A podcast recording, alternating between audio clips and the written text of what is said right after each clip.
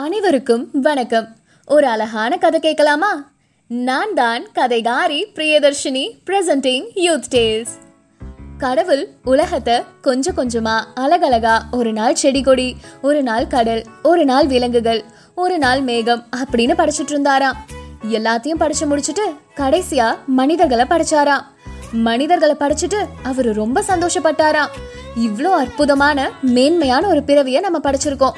கண்டிப்பா மனுஷங்க எல்லாரும் என்னை தேடி வந்து நன்றி சொல்லுவாங்க அப்படின்னு நினைச்சாரா. மனிதன் காட்டுவாசியா இருந்து அதுக்கப்புறம் கொஞ்சம் கொஞ்சமா நாகரிகத்துல வளர்ச்சி அடைஞ்சிட்டே வந்தான். விவசாயம் பண்ண ஆரம்பிச்சா ஆடை நெய்தான் கடைசியா கோவிலும் கட்டினானா. கடவுளும் நமக்காக கட்டியிருக்காங்க அப்படின்னு கோவில்ல காத்திருந்தாரு. கொஞ்சம் கொஞ்சமா மனிதர்கள் கடவுளை தேடி வர ஆரம்பிச்சதும் அவருக்கு ஒரே சந்தோஷம். என்ன புகழ்ந்து தள்ள போறாங்க பாரு அப்படின்னு நினைச்சாரு. அப்புறம் பார்த்தா வந்தவங்க எல்லாரும் எனக்கு அது சரியில்லை இது சரியில்லை. எனக்கு ஏன் அது கொடுக்கல? அவனுக்கு ஏன் எல்லாமே நல்லதாக கொடுத்துருக்க? அப்படின்னு குறைகளை எல்லாம் சொல்ல ஆரம்பிச்சிட்டாங்க.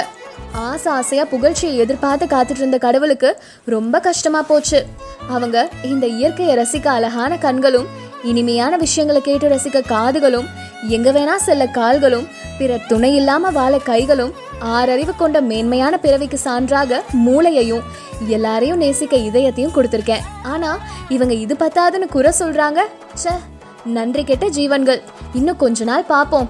யாராவது ஒருத்தராவது என்னை படைச்சதுக்கு நன்றி அப்படின்னு வந்து சொல்லுவாங்க அப்படின்னு நினைக்கிறாரு. நாட்கள் போக போக குறை சொல்றதும் அதிகமாயிடுச்சு.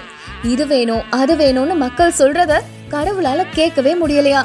இவங்க தொல்லை தாங்கல அப்படின்னு ஒரு பெரிய மலை உச்சியில போய் உட்காந்துக்கிட்டாராம் அப்பாடா இனி அந்த மனுஷங்க தொல்லையே இருக்காதுப்பா அப்படின்னு பெருமூச்சு விட்டாராம் கொஞ்ச நாள் கழிச்சு பார்த்தா மனுஷங்க மலையிலயும் ஏறி வந்து கடவுளே எனக்கு அந்த வரம் கூட இந்த குறைய தீத்துவை அப்படின்னு சொல்ல ஆரம்பிச்சுட்டாங்களாம் அவருக்கு ரொம்ப மனசு கஷ்டமா போச்சு. ஏண்டா இவங்கள படைச்சோம்? ஒருத்தனுக்கு கூட நான் கொடுத்த வாழ்க்கை பிடிக்கலையா? அப்படின்னு சோகமா அங்கிட்டும் இங்கிட்டும் எப்படி தப்பிக்கலாம்? அப்படின்னு யோசிச்சுட்டு இருந்தாராம் அப்போ ஒரு முனிவர் அந்த பக்கமா வந்தாராம். அவர்கிட்ட ஒரு நல்ல யோசனையா சொல்லுங்க முனிவரேன்னு கேட்டாராம் கடவுள். அதுக்கு அந்த முனிவர் சொன்னாராம் கடவுளே உங்களை யாரும் கண்டுபிடிக்க முடியாத இடம் வேணுமா? எனக்கு அப்படி ஒரு இடம் தெரியும். அங்க உங்களை யாரும் தேட மாட்டாங்கன்னு சொன்னாராம். அப்படி என்ன இடம்னு ஆர்வமா கேட்டாராம் கடவுள். மனுஷனோட இதயம் தான் கடவுளே அப்படின்னு சொன்னாராம் முனிவர். அட சரியான இடம் முனிவரேன்னு சொல்லிட்டு எல்லா மனிதனோட இதயத்துக்குள்ளேயும் போய் உட்கார்ந்துக்கிட்டாராம் கடவுள். இன்னைக்கு வரைக்கும் கடவுள் இதயத்துல நிம்மதியா தூங்குறாரு. ஏன் தெரியுமா? நம்ம யாரும் நமக்குள்ள இருக்கிற கடவுளை தேடுறதே இல்லையே. மீண்டும் ஒரு நல்ல கதையோடு உங்களை சந்திக்க காத்திருக்கிறேன். நன்றி வணக்கம்.